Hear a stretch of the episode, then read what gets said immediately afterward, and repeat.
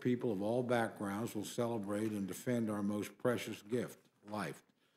We continue to recognize the Supreme Court rightfully returned the power of protecting the unborn to the people. Yet we must never be complacent in our moral duty to stand up for the sanctity of life. Today, we'll take up two measures supporting that very notion. First of all, we'll consider H R sixty-nine fourteen, the Pregnant Students' Rights Act. The goal of any uh, college is to educate, support, and empower the students as they chart their path forward. Each pupil has a distinct journey, and I think we can all agree that resources and guidance offered on campus should reflect that. This bill ensures that pregnant students are well informed about their rights and the support they can access. When making consequential choices about their future, those expecting should know all the options and tools available to them. They should not be discriminated against or marginalized to believe that they don't have life-affirming alternatives. H R sixty-nine fourteen requires colleges and universities to guarantee pregnant women are forthrightly aware of their rights, uh, educational accommodations, and protections under the law, so women can balance college and pregnancy. Furthering the goal of maternal assistance, we'll also discuss H R sixty-nine eighteen, the Supporting Pregnant and Parenting Women and Families Act. The Biden administration has proposed a new discriminatory regulation impacting expectant mothers uh, in need and uh, would specifically ban pregnancy centers from receiving federal dollars through the Temporary Assistance for Needy Families, or T A N F, uh, program. The White House is stripping uh, resources from facilities that provide women and families with medical services, emotional support, and supplies like diapers and parental, or excuse me, prenatal vitamins. The result is American women having diminished options for care and fewer alternatives to abortion. H R sixty-nine eighteen will prevent the defunding of these critical health centers. It's a direct step in safeguarding access to care and support needed as parents ready to bring a new child into the world. Finally, I'll uh, turn to House Resolution nine fifty-seven. Our southern border has plunged into unprecedented uh, chaos under President Biden. His administration has lost operational control and unleashed a full-blown humanitarian and security crisis. Uh, the, the, these lax uh, policies uh, have incentivized an historic number of illegal crossings, and the ramifications are much more than the sheer numbers or an overwhelmed border patrol. Just last week, New York City elementary students lost access to their school facility to house migrants. This is the only the latest example of many negative consequences faced by communities across the nation. In fact, the only people helped by this situation are drug smugglers, human traffickers, and terrorists. The failure of the Biden administration to address these serious blunders is long overdue. Uh, House Resolution nine fifty-seven calls upon President Biden and his administration to end their disastrous open borders policy that have turned every state into a border state.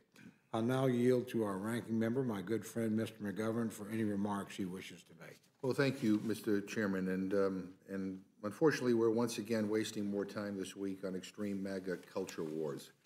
Uh, first, we have two bills that are part of Republicans' ongoing push to ban abortion nationwide.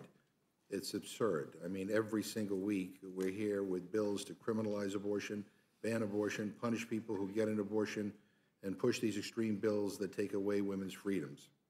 H R sixty-nine fourteen makes it harder for students to receive complete and accurate information on their rights and options regarding abortion. It omits any requirements for schools to distribute medically accurate and comprehensive information regarding pregnancy, including information on abortion services, rather than providing support to students, like ensuring that they have better family-friendly campus housing, Uh, accessible and affordable child care, flexible attendance policies, and lactation accommodations. H R sixty-nine fourteen accomplishes only one goal, stigmatizing students who seek abortion care. We also have H R sixty-nine eighteen, the Supporting Pregnant and Parenting Women and Families Act, a deeply misguided name for a bill that does no such thing. We hear from Republicans about how pro-life they are. I mean, give me a break. These bills aren't about life. because if they were, Republicans would be advancing policies that actually support life. We could be addressing the growing child care crisis, expanding access to paid family and medical leave, or tackling childhood poverty, or trying to end hunger that exists in this country amongst millions and millions of children. Uh, I think my, my, our former colleague, Barney Frank from Massachusetts, I think put it accurately when he said that Republicans seem to believe that life begins at conception but ends at birth. Um, instead, uh, it seems the Republican, the Republican position is that, you know, as, you know, as, as I said, that's what, you know, he was absolutely right, because H R sixty-nine eighteen continues to divert federal dollars intended for poor families to dangerous anti-abortion centers that put women's health at risk. To be clear, these anti-abortion centers deceive people seeking access to abortion care.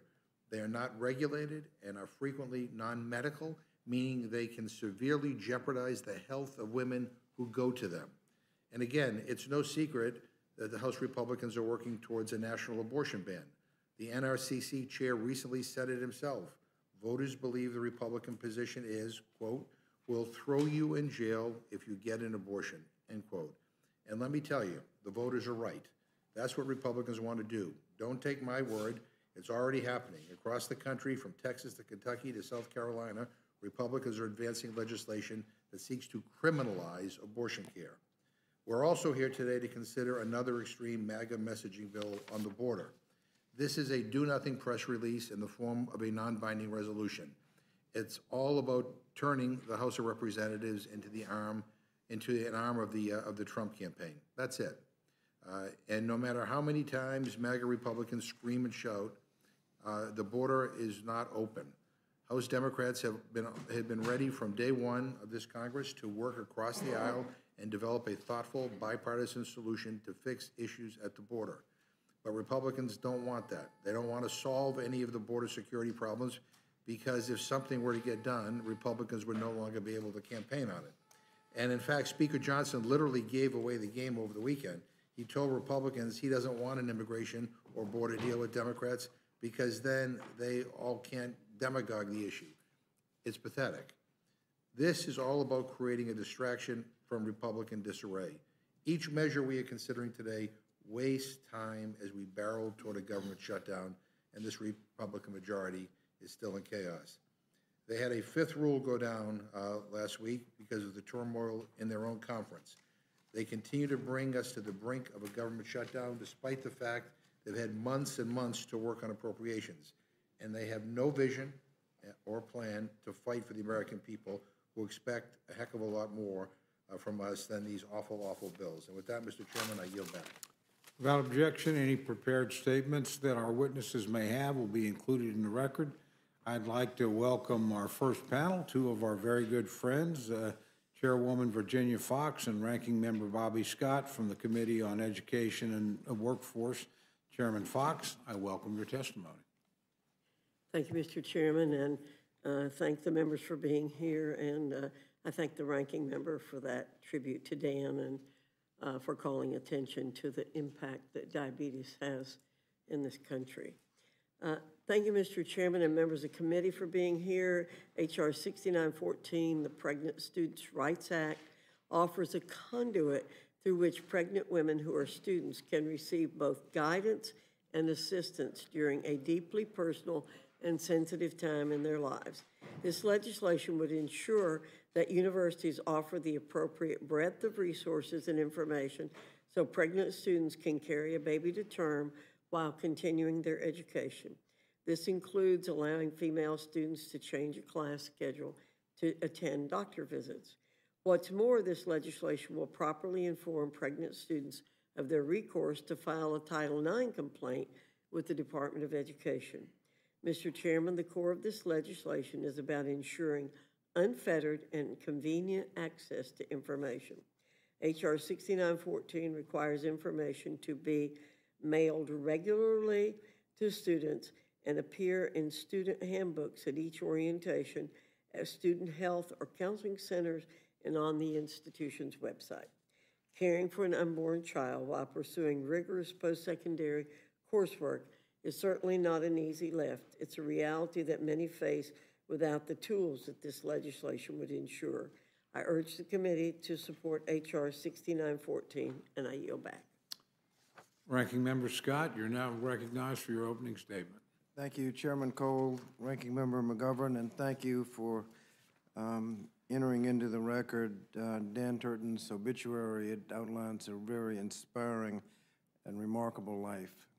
So thank you very much.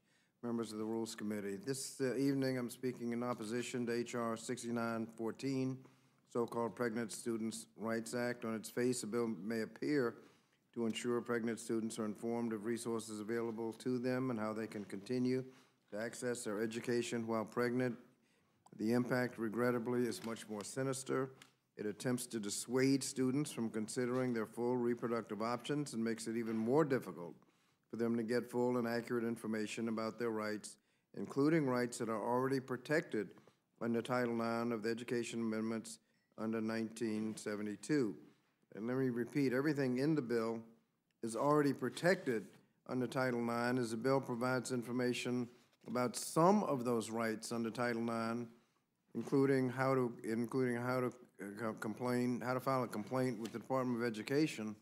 However, the information in the bill is only partial in that it leaves many pregnant students, like those who are facing pregnancy loss or those who are choosing to terminate their pregnancy, in the dark about their rights under federal civil rights law. So it does not provide students with um, a description of all of their rights, just some of their rights, selective rights. Students already face numerous challenges on campus, including mental health problems, financial and food insecurity, academic uh, difficulties, to name a few. Regrettably, this bill would make life even more challenging for students by omitting the comprehensive sexual and reproductive health information they actually need. For example, the bill fails to require schools to inform students about contraception, which would help students avoid unplanned pregnancies, their rights and resources if they experience a miscarriage, and vital resources if they need to terminate a pregnancy due to health-related emergencies. Additionally, if a student decides to carry a child to term, this bill would not even provide any additional funding, such as child care, nutrition, affordable housing options, or other critical critical support. So the bill provides partial information, but no help. That's why dozens of health and reproductive rights organizations, such as the National Women's Law Center, the National Partnership of Women and Families, and the American Civil Liberties Union, have stated that H R sixty-nine fourteen, quote, falls far short of the protections that are actually necessary for pregnant and parenting students and their, and their children. In conclusion, Mister Chairman, women should be able to control their own bodies and futures, but by keeping students in the dark about their health care choices, resources, and rights available to them, H R sixty-nine fourteen would deprive pregnant students of their right to decide what is best for them and their families, while offering no services. In a post-Roe world where women face state-sanctioned abortion bans and complicated legal situations and challenges to access health care, we should be working to inform women and children, women and students of all of their protective, of their reproductive rights and protections. This bill just does the opposite, so I oppose the legislation and urge my colleagues to do the same. Look forward to your questions and yield back. I thank our witnesses for their testimony. The chair will forego any uh, opening questions and now turn to the distinguished vice chairman of the committee, Doctor Burgess, for any questions you might have for our panel. Thank you, Mister Chairman. Just before I get to questions, I just have to say the problem at the border is not an immigration problem. It is a security problem. And this country needs to wake up and recognize that and deal with it as such. All of the happy talk about immigration reform is not going to solve the problem that exists today in Texas and then by proxy in other states around the country. Now, the bill in front of us today, Doctor Foxx, I appreciate your eloquent summary. You describe it as a conduit for guidance and assistance, and I, I think that's exactly right. Um, I'm, I'm at a loss to explain the statement of administration policy that opposes this. I, I can't see why they would be, why the president would be opposed to a conduit for guidance and assistance.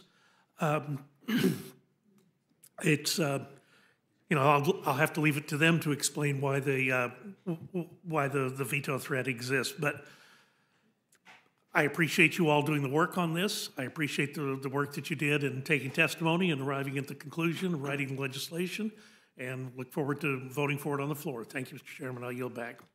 Thank you. I now turn uh, to my very good friend, the ranking member, for any questions he might have. Well, I'll, I'll ask unanimous consent to insert on the record the statement of administration policy. Without objection. Uh, and, I mean, the, the, uh, there's nothing really to say here. I mean, uh, this is another in a series of really bad bills that uh, I think really is offensive to women. And um, and so I will, I will, I will speak about this on the floor tomorrow.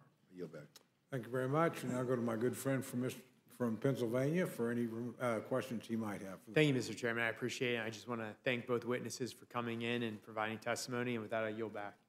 Thank you very much. And now go to my other very good friend from Pennsylvania. Gentlelady is recognized for any questions she may have for the panel.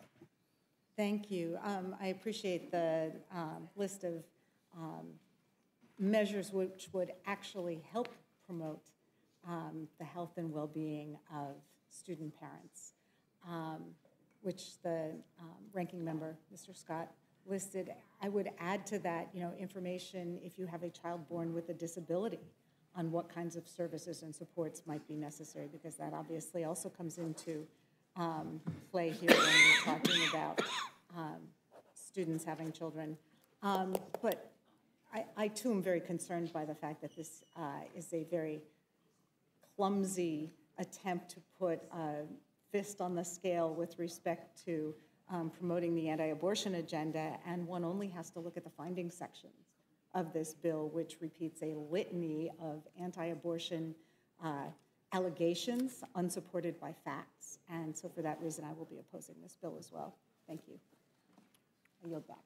Thank you very much. Now I recognize our very good uh, friend from Minnesota for any questions she may have for our panel. Mister Chair, you have a lot of good friends, so go ahead for you.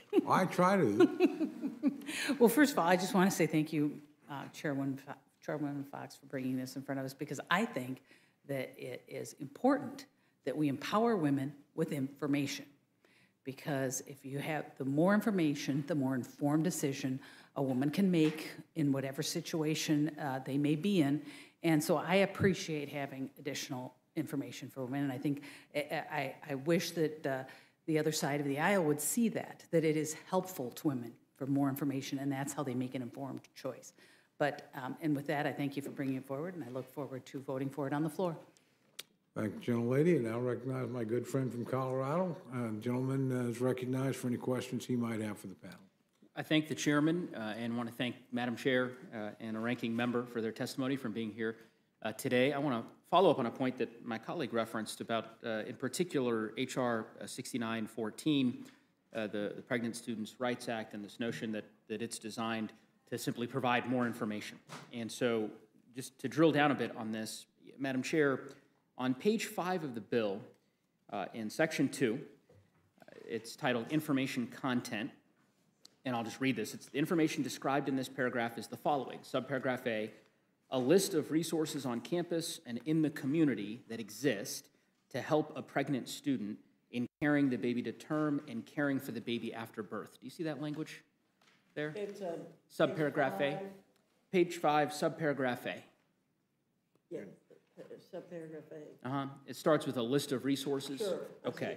So a list of resources on campus and in the community that exist to help a pregnant student in carrying the baby to term and caring for the baby after birth. What are those resources that this bill is contemplating? Well, it would depend on the community. It would it'd depend on what the community has to offer. Uh, there are no universal the, resources, irrespective of what community you're in. I mean, I, I take this language to be that the, the federal, you're acquiring these institutions of higher education to promulgate resources, and you're saying that every school's booklet is going to be different? No, we're saying that, uh, that what exists, we're not require them, we're not requiring them to create any additional resources. We're just asking them to to provide a list of the resources on campus and in the community. There's no requirement to create any resources. So what would those resources be? Well, um, on there might, might be on-child campus uh, facility, um, child care facilities. There might be, uh, there'll be probably uh, in the community um, child care facilities. There might be um, uh, information on Um, food pantries, for example, mm-hmm. if the if a student needed that kind of help, uh, there might be information on um, pediatricians who are in the area. I let mean, me let me follow up on anybody the Anybody can think if you have a baby, there. What kind of resources do you need? Sure. Well, so I, with respect to the food pantry, it's a good example. I went online. The American Pregnancy Association has a list of financial resources that are available to pregnant mothers to, to better inform them about the resources that might be available. The first item on their list is W I C, Women, Infants, and Children Supplemental Fund Program, right? You're familiar with W I C? Yes. Of course, right? The Special Supplemental Nutrition Program for Women, Infants, and Children. It's the number one resource on this uh, website that I you know, uh, went on.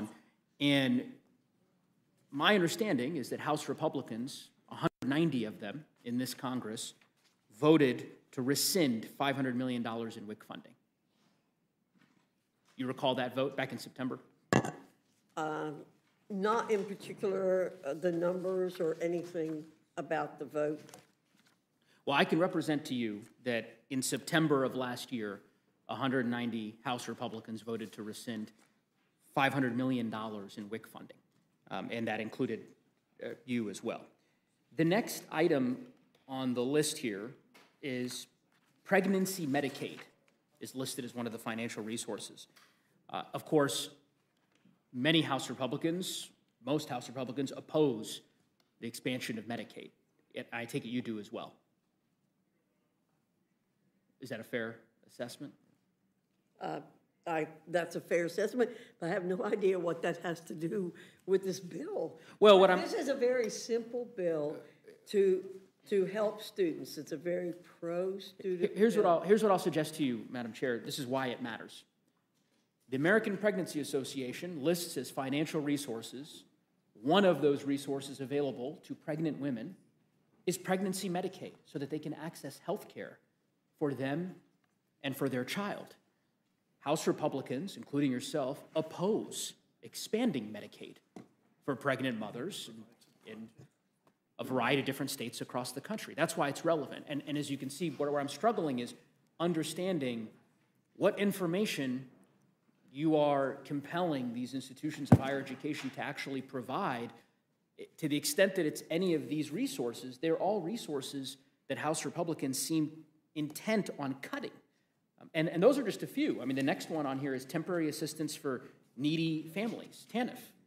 Again, a program that House Republicans have voted to decrease over the course of this Congress. So I, I guess what I'm getting at, and, and, and maybe you can help me understand this, is if the goal here is to provide, as you, the bill says, a list of resources to assist pregnant mothers, and if we know those resources, pregnancy Medicaid, T A N F, W I C, a variety of others, are so critically important, why do House Republicans seem so intent on cutting them all? That, that's really my question.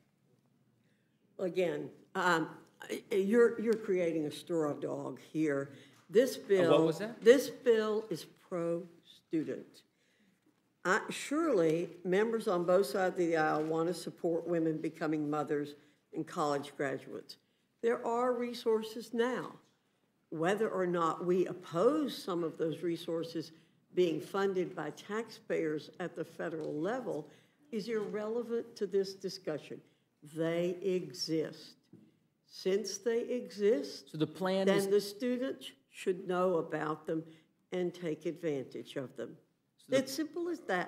You again, you guys are throwing out straw dogs constantly uh, about Madam, this bill. Madam Chair, I would simply say it seems to me the plan is to mandate the provision of a list of resources of programs that Republicans are trying to dismantle in Washington. I don't really understand the utility in compelling the production of a list that says, hey, supplemental nutrition assistance program resources are available to you, unless Republicans have a majority in the Congress, in which case it's not worth much more than the piece of paper that this bill apparently is compelling the production of. But again, I'm not, I, I guess what I would say, Madam Chair, and it's with all respect, I, I would be far more interested, I think, in debating and moving forward a bill that funds these resources, that funds these critical programs, T A N F, W I C, SNAP, expanding Medicaid, uh, to ensure that pregnant mothers have those resources,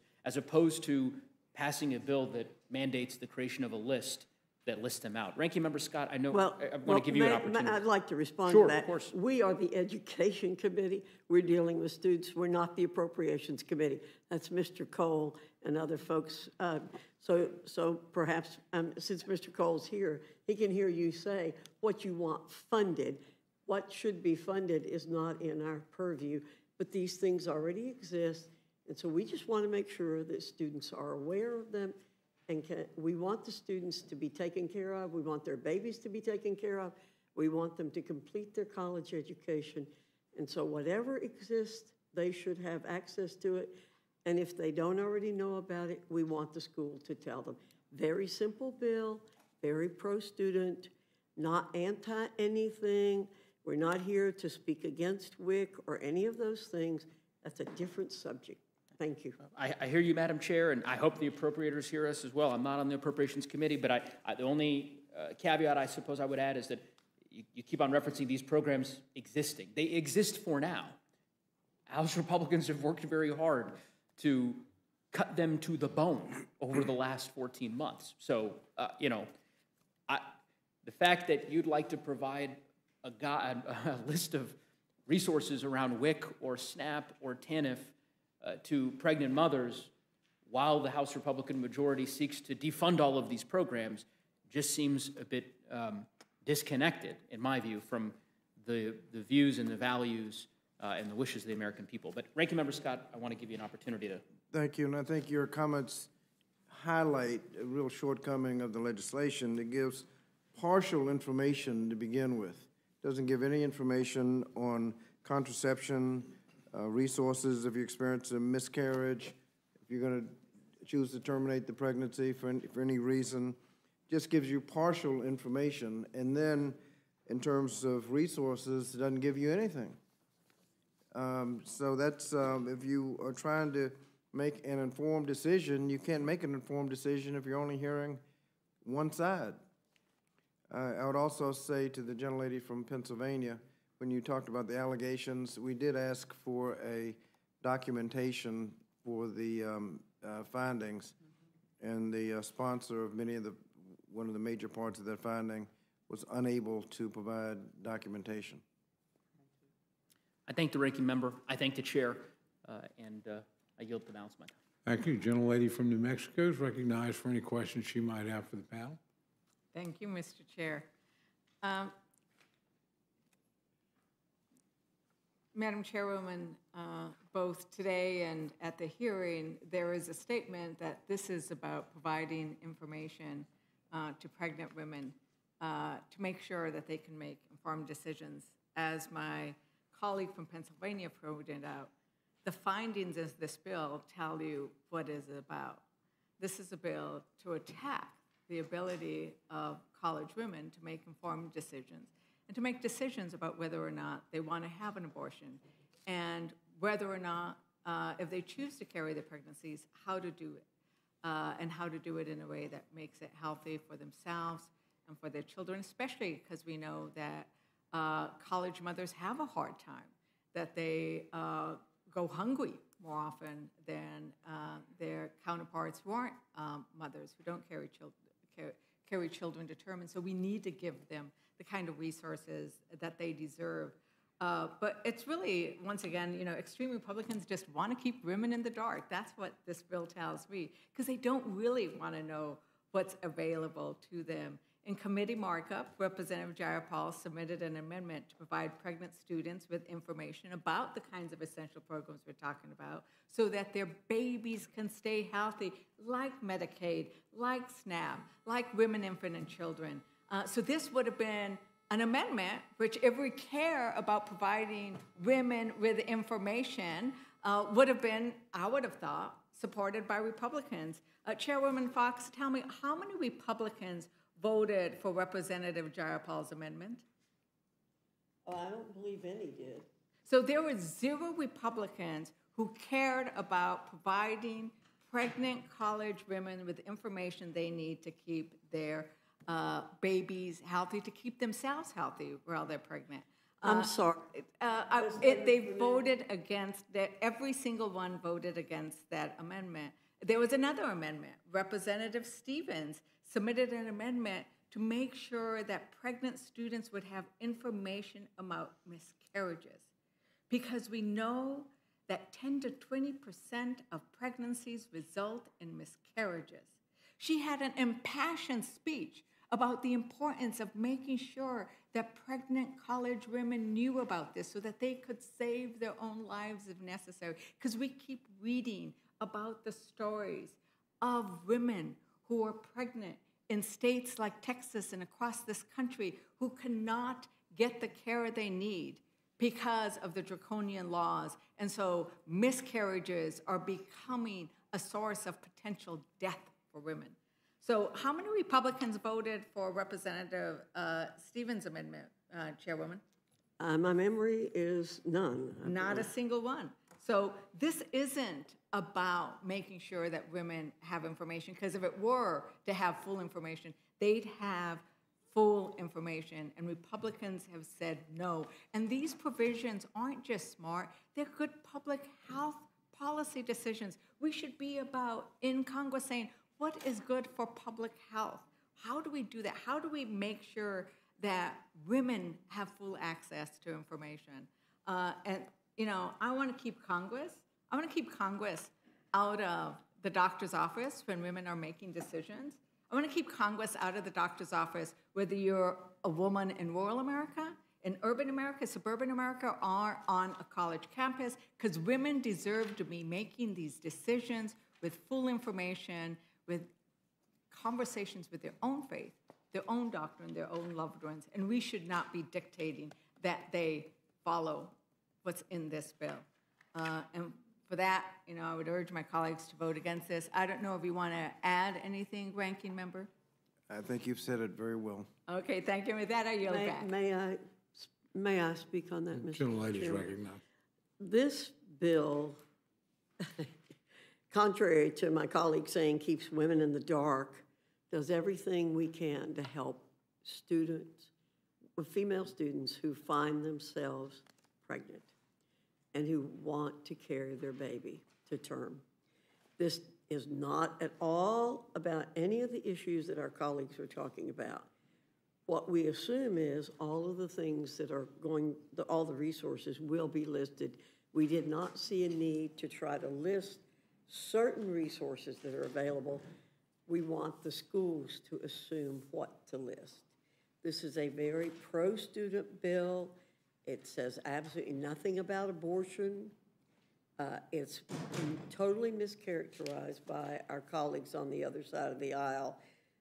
We assume, again, that everybody wants pregnant women, pregnant students, to have the best information that they can to be successful and to carry their babies successfully. It's impossible to understand the characterization of this piece of legislation. I yield back. Thank you very much. Uh, the gentleman from Texas was asked recognition for a, make a comment. Yeah, just, uh, Mister Chairman, if I could, for a point of clarification, Medicaid created in nineteen sixty-five a shared federal-state program, had within it several populations that were going to be covered: blind, aged, disabled, feeble elderly, pregnant women, and children under a certain income level. That was the original, I refer to it oftentimes as the legacy population in Medicaid. When the Affordable Care Act passed, Medicaid was vastly expanded to include childless, non-working adults. The Supreme Court said states can't be coerced into expanding Medicaid, so some states did, some states did not. But in states that did not, you still have coverage as a pregnant individual, a pregnant woman, because that was the original compact in the state of Texas. It's fifty-seven percent federal share, uh, forty-three percent state share. That is the law that had existed prior to the Affordable Care Act. And whether or not, irrespective of Medicaid expansion, that coverage is available to pregnant women. What I do need to add is, in the past couple of years, the Committee on Energy and Commerce has done a lot of work on this in an effort to deal with problems that occur after childbirth. It was decided that a longer period of coverage after delivery should be available to states, and so a state plan option was made available and passed into law that states can extend coverage to a full year after delivery, which I think is a good idea. But it was not an expansion of Medicaid. It was taking care of, of the original population in the way it was supposed to be taken care of. And I just wanted to make that clarification, Mister Chairman, because sometimes these things get conflated, and I'll yield back. Thank you very much. Are there any additional questions or comments? Oh, Mister Chairman. The gentlelady is recognized. Thank you. And uh, the uh, chairwoman uh, noted that this bill uh, said nothing about abortion. I would just point out for the record that uh, on uh, uh, page three, line eleven, there is a reference to abortion. On line twelve, there is a reference to abortion. On line twenty, there is a reference to abortion. On line four, on page four, line one, there's a reference to abortion. On line, uh, page four, line line four, there's a reference to abortion. On line, page four, line ten, there is a reference to abortion. This bill is very much about abortion. And with that, I yield back. Thank you, Mister Chair. Thank you very much. I want to thank both of our witnesses for their testimony today. And uh, gentle uh, lady and gentlemen are excused. Thank you. Thank you.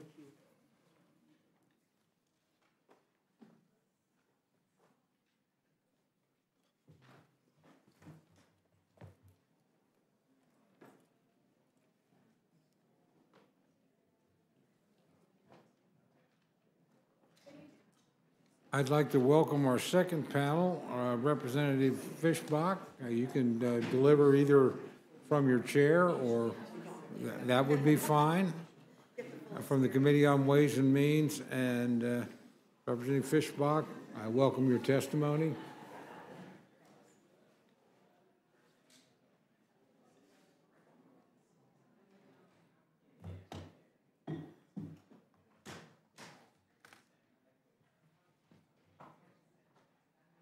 This is my first time before the Rules Committee, so be kind.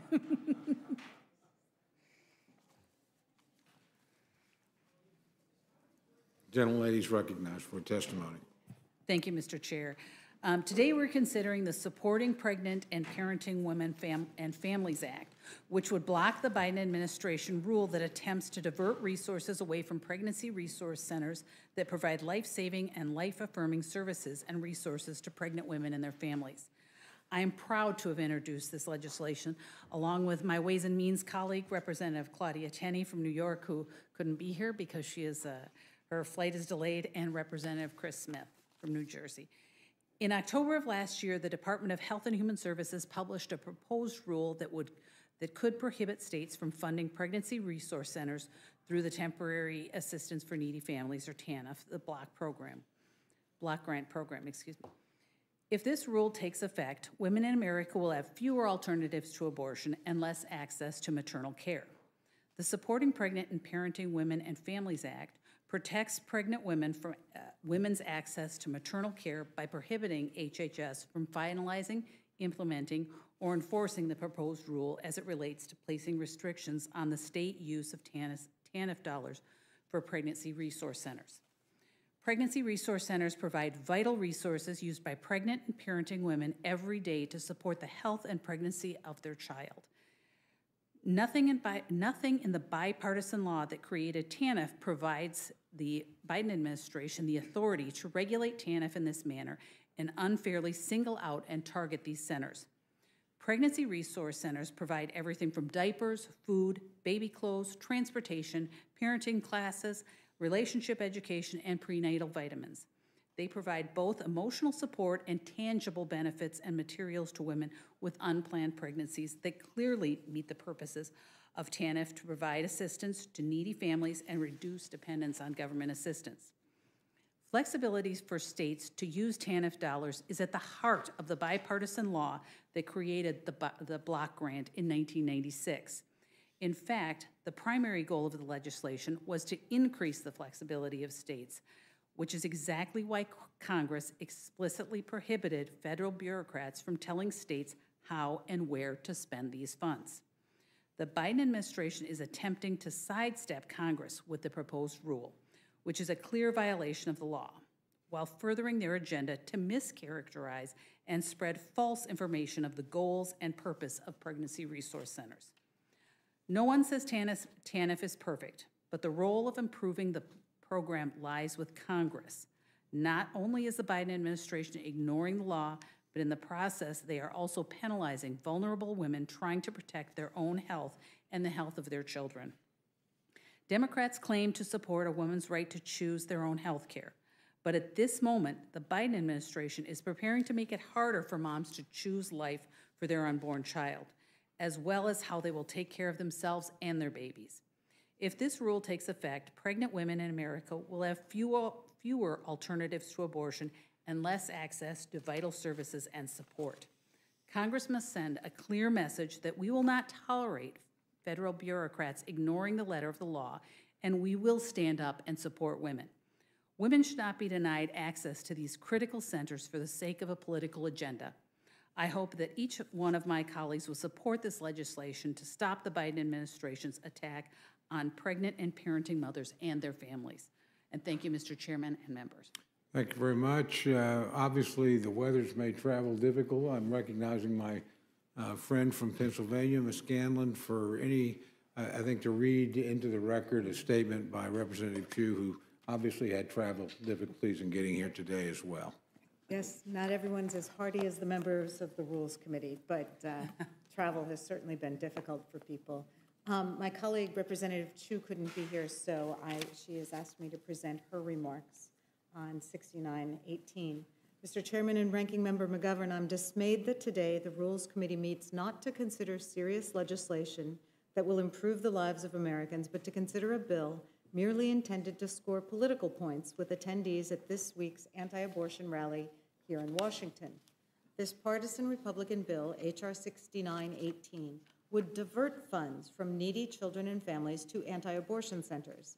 These so-called crisis pregnancy centers masquerade as healthcare facilities, usually providing misleading or inaccurate medical information in order to prevent women from seeking abortions. Specifically, the bill would block the Biden administration from monitoring state spending of temporary assistance for needy families, or T A N F dollars, for so-called crisis pregnancy centers. In effect, it would permanently exempt from regulation and oversight state expenditure of federal T A N F dollars on these centers. Everyone deserves access to accurate information when making healthcare decisions. Anti-abortion centers are not legitimate healthcare providers. Rather, they are organizations attempting to coerce pregnant people seeking abortions into carrying pregnancies to term, using manipulation and misinformation. They often disguise themselves as genuine health centers, even going so far as to dress their staff in scrubs or white coats to mimic medical professionals. Because these anti-abortion centers are not actual medical facilities, they are not covered by the privacy and security rules of HIPAA, and therefore their staff can say whatever they want without consequence. So these centers pose as medical facilities, spread misinformation about abortion, and then face little, if any, consequences for doing so. This has profound impact for the patients that find their way to these centers, believing falsely that their staff are real medical professionals. In Iowa, an O B G Y N has seen patients who visited these centers and were told that using contraceptives was the same as having an abortion, that using birth control could give them cancer and would damage their overall health. In Massachusetts, one of these centers failed to correctly diagnose an ectopic pregnancy because the staff member conducting her ultrasound wasn't qualified to be conducting that test. The woman later required emergency surgery. And in my home state, this is from uh, Representative Chu of California, our Attorney General has sued one operator of these centers for their false claims of offering so-called abortion reversal, which is a procedure that not only does not exist, but attempts to implement it can cause life-threatening hemorrhaging in women. A recent study of six hundred seven anti-abortion centers across nine states, covering almost two-thirds of these anti-abortion centers, found that they, quote, promoted patently false and or biased medical claims about pregnancy, abortion, contraceptive, and reproductive health care providers, unquote. Fewer than half reported having a licensed medical professional on staff. During our markup last week, Democrats offered a series of amendments to allow funding to these centers if they could be demonstrated to provide medically accurate information, not harm women's health or economic futures, and did not mislead women as to their purpose or use coercion to get them to visit them. Committee Republicans rejected all of those amendments, making clear that their purpose is coercive propaganda, not support for pregnant women. If you want to support parents, Democrats on the Ways and Means Committee would welcome the support for things like the enhanced and increased child tax credit, paid family and medical leave, and making child care affordable for working families. Instead, we are debating a bill that has no hope of becoming law, that is not a serious attempt to help families, and that is merely an attempt to appease a far-right fringe group in town for its annual conference. In fact, this bill is to serious pro-family legislation what so-called crisis pregnancy centers are to actual responsible medical care, a sham masquerading as something helpful. The best we can do to support pregnant women and families today is to reject this legislation. With that, I yield the balance of Miz Chu's time. I thank the gentlelady for reading our colleague's statement into the record. Uh, I have no questions for our witnesses. I'll go next to my friend, Doctor Burgess. No questions, Chairman. I want to thank our, both our witnesses, both in absentia and in front of us. I have had the opportunity to visit pregnancy centers in my district. I've found them to be staffed by very compassionate people. They provide access to information about things like formula, diapers, and what other resources are available in the community. So I think they are important, and uh, a little bit mystified as to why the administration has singled them out for, for criticism. But thank you uh, to our colleague, Miz Fischbach, for, for bringing this, and uh, look forward to voting for it on the floor tomorrow. Thank you. Gentleman from Massachusetts recognized for any questions he may have. Yeah, uh, and um, let me let me say the, the Miz Chu referenced in her um, in her testimony a Massachusetts um, uh, pregnancy center that happens to be in my district, uh, not too far from my district office in, in Worcester, and um, it is uh, and the reason why there's concern is because um, somebody almost died. Uh, because the people there are not medically qualified uh, to understand um, all that there need, uh, all that you need to understand for a woman to be able to have a, have a safe pregnancy. And a complaint was filed against that um, uh, center, um, bas basically saying they engage in deceptive advertising, aimed to, aiming to persuade women to forego abortions rather than providing them with the range of medically appropriate options. And the plaintiff, who is a Worcester resident, one of my constituents, um, alleges that the so-called nurse who performed the ultrasound scan at the center did not understand sufficient medical measures to ensure the pregnancy was vi viable. An ectopic pregnancy, uh, is what she was dealing with, occurs when a fertilized egg im implants and grows outside of the uterus, most often in the fallopian tube. Such pregnancies are usually non-viable, and they can be life-threatening. And um, the suit alleges that the woman's fallopian tube ruptured about a month after the ultrasound scan, causing massive internal bleeding and necessitating emergency surgery. Um, and the my constituent's not saying that the that the uh, nurse or whoever it was intentionally misled her. Instead, they're saying that uh, that the staffer missed the ectopic pregnancy because she wasn't qualified to do this. So if we're talking about protecting viable pregnancies and we're talking about protecting the mother, we need to make sure that they're going to places that are properly equipped and staffed uh, to do what is best for the mother. In this case, that did not happen. That did not happen. Uh, and the idea that you're diverting TANF monies to help at-risk families and children to support a political agenda that, quite frankly, is terribly unpopular in this country. It's one of the reasons why you're all losing elections. Um, I find to be really disturbing. So I, uh, I, I will oppose this bill. Uh, but, um, I mean, I, you know, this obsession uh, with, um, with trying to roll back women's rights when it comes to access to abortion or proper health care guidance um, is something I just don't quite understand. But in any event, uh, I think the only thing is that this will go nowhere, even if it passes the House. But that case that Miz Chu referred to happened to be in my district. Uh, I yield back. Thank you. Gentlelady from Pennsylvania is recognized for any questions she may have. Um, I, I don't really have any questions. I think we should all be able to agree on the importance of supporting maternal and infant care, particularly given the shocking rate of maternal mortality in this country, um, and particularly for women of color. But that's not what this bill does. This bill tries to block a federal regulation of these pregnancy centers, despite the growing body of evidence that many of these centers are deceiving people about whether or not they're actually providing health care, and they're misusing, diverting, and um, actually defrauding um, federal taxpayers of dollars that are sent to these places in multiple states, including Pennsylvania and Minnesota, um, that are not supporting the goals of T A N F.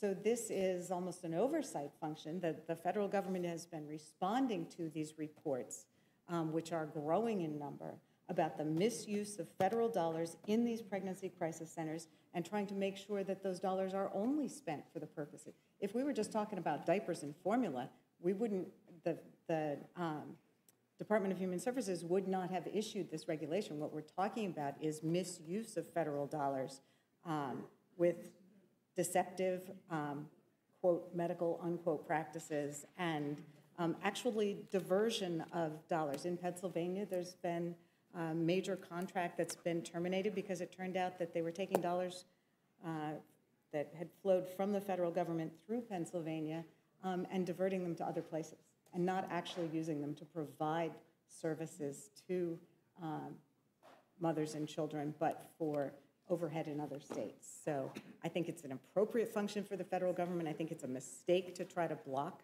um, The, the administration from trying to make sure that these dollars are spent in the way that Congress intended, and I yield back. Gentleman from Colorado is recognized for any questions he may have. And gentlelady from New Mexico is recognized for any questions she may have. Thank you, uh, and thank you, uh, Representative uh, Scanlon, for reading the statement, uh, and especially pointing out that the reason we're having these bills when we should be working on funding our government is because there's a rally going on. So this is such a political stunt and, you know, more political theater attacking abortion. Uh, and and to the state to the statement that these uh, crisis pregnancy centers are just providing information, um, Mister Chairman, uh, I would ask unanimous consent to enter into the record an issue brief about crisis pregnancy centers from the American College of Obstetricians and Gynecologists. Without objection. So this issue's brief actually describes how these centers are famous and actually use uh, inaccurate information and end up doing things like what we heard about uh, that puts women's lives at risk. One of the misleading practices that these centers do is they assert false risks of abortion. They say there are links between abortion and breast cancer, and fertility, mental illness, and preterm birth.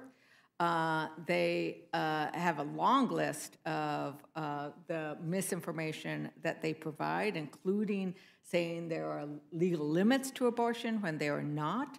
Uh, they cause delays in legitimate health care by delaying when women can actually get access to true health care, the doctors that I talked about earlier, that women should be able to consult without interference by politicians, um, that when you delay that, you can delay uh, assessing difficulties of pregnancy, whether you choose to keep it pregnancy, such as if you're diabetic or other things, or choosing to terminate the pregnancy so that you don't go beyond limits, as states are now imposing six-week limits, four-week limits, eight-week limits, whatever limits they're doing. And by delaying that, you are actually delaying a woman's choice. And so I think that, you know, it is wise for us to listen to the American College of Obstetricians and Gynecologists. They are the experts in this realm. And so uh, I, you know, would enter that into the record. I also am very curious, as I read through the record of how this moved through a committee, that we actually had Representative Delbene submitting uh, an amendment that said pregnancy centers cannot provide medically inaccurate information. Just holding them to that standard. That's not such a high standard, like be accurate. And Republicans voted that amendment down. So once again, we keep seeing Republicans voting down amendments to try to make these bills actually scientific-based. And Republicans keep saying no. And I think this should tell the American public, Republicans do not want our women to have accurate medical information about their health care choices, period. We need to hold them accountable, and we say that's not acceptable. We will make our decisions, and we will make those decisions, and we'll make sure they are heard at the ballot boxes, which is what we have seen over and over again. Every time this issue of reproductive freedom, of health care, and women being able to have the freedom to make their own health care decisions in conversation with their own faith, whatever that faith may be, that that women are speaking loudly. And I hope they keep speaking loudly so that politicians, like those who have brought this bill, will stay out of their doctor's office. And with that, I yield back. Thank you, Mister Chairman. The gentlelady is recognized to respond.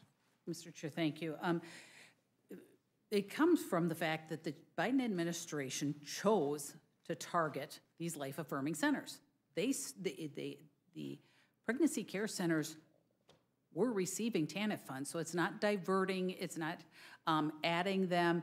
This is already, this is already, this TANF dollars going to those pregnancy care centers is, is, is existing, and the Biden administration chose to go after them.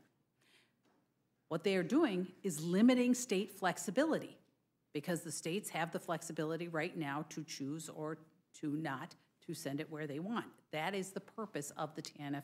The way that the TANF uh, bill was written, the program was put together. Many of the crisis pregnancy centers adhere to national standards. They are part of a national network.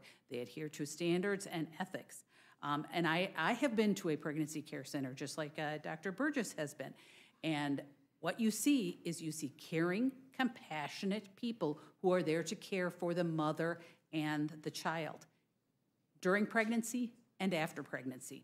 And many, many, many, we heard, we had stories in um, during the Ways and Means uh, markup on this bill that talked about, uh, you know, many years of being supported by these pregnancy care centers and children that grew up. And I, I believe it was Doctor Westrups who his, uh, who his wife uh, worked at a crisis pregnancy center or volunteered at a crisis pregnancy center. This is not um, what the other side wants to make it out to be. These are good places. Helpful places. They care for the mother and the child, and that's why you t you hear about you know you hear about the the fundraising that they do to add to the TANF dollars. So this is this is actually a value for us because they do a lot of private fundraising. They do a lot of fundraising for baby items so that uh, so that they can send uh, send home with the mother and the baby cribs, diapers, whatever it may be, and and so it it's not just it's not these. Pregnancy care centers are not what the other side is trying to make them out to be. Thank you, Mister Chair. Thank you very much. Uh, thank you for appearing before us today. The gentlelady's excused, and we hope she returns to the dais.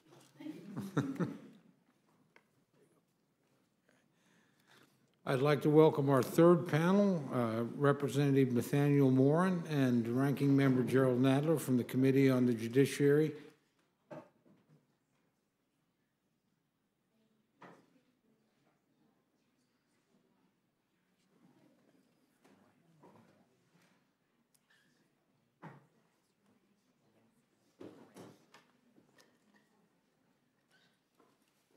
Thank you very much. Representative Moran, you're recognized for your opening statement.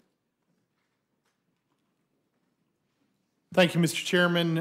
Um, Mister Chairman, I'm here on, on uh, H Res nine fifty-seven, denouncing the Biden administration's open border policies. I want to thank you for allowing me the opportunity to be in front of the committee. President Biden's own actions tell us that he has never been a fan of a secure U S border. During the twenty twenty election, then-candidate Biden's campaign promises included rolling back President Trump's successful border security policies, restarting catch and release, and offering amnesty to illegal aliens in the United States. Unfortunately, he has made good on these promises.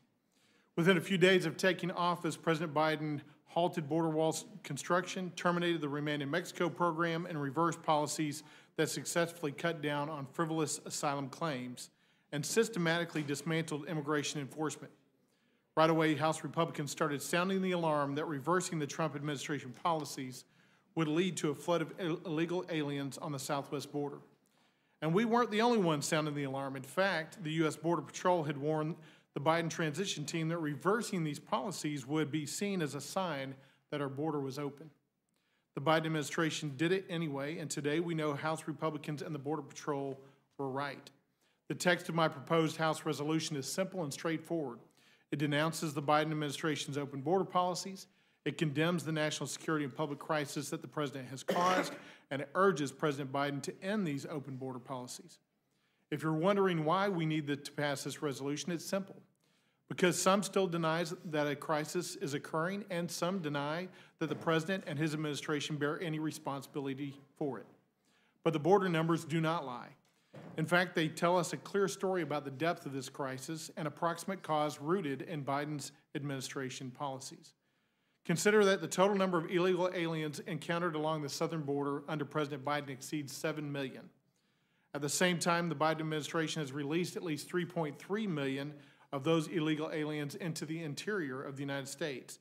This number is larger than the entire population of states like Nevada, Arkansas, and Kansas. Additionally, more than one point seven million gotaways and an untold number of unknown illegal alien gotaways have successfully evaded capture by U S Border Patrol along the southwest border. three hundred twelve illegal aliens on the terrorist screening data set were encountered along the southwest border since Biden took office. By contrast, consider that in four years under the Trump administration, a total of only eleven illegal aliens on the T S D S were encountered by Border Patrol. More than seven hundred eighty-five thousand migrant encounters have been reported just since the beginning of this fiscal year, October first. That's the highest first quarter total ever recorded. In fiscal year twenty-three, twenty-seven thousand pounds of fentanyl were seized at the southern border. This is almost double fiscal year twenty-two, and it's six times larger than fiscal year twenty. March twenty twenty-three report by the Council on Foreign Relations found that one hundred fifty-two thousand unaccompanied minors were found at the U S Mexico border in fiscal year twenty twenty-two. Presently, the Biden administration has lost contact with as many as eighty-five thousand of these U A Cs. Until two thousand twelve, most of those encountered by the Border Patrol, in fact, about eighty-five percent, were citizens of Mexico, but the landscape has changed. In fiscal year twenty-two, migrants from Mexico crossing illegally made up just thirty-three percent. Now individuals are coming from more than one hundred fifty different countries, and many of these countries have direct ties to terrorism. The crisis is real, and it's getting worse because the world knows President Biden will do nothing to defend the physical borders of our nation. So what's the result?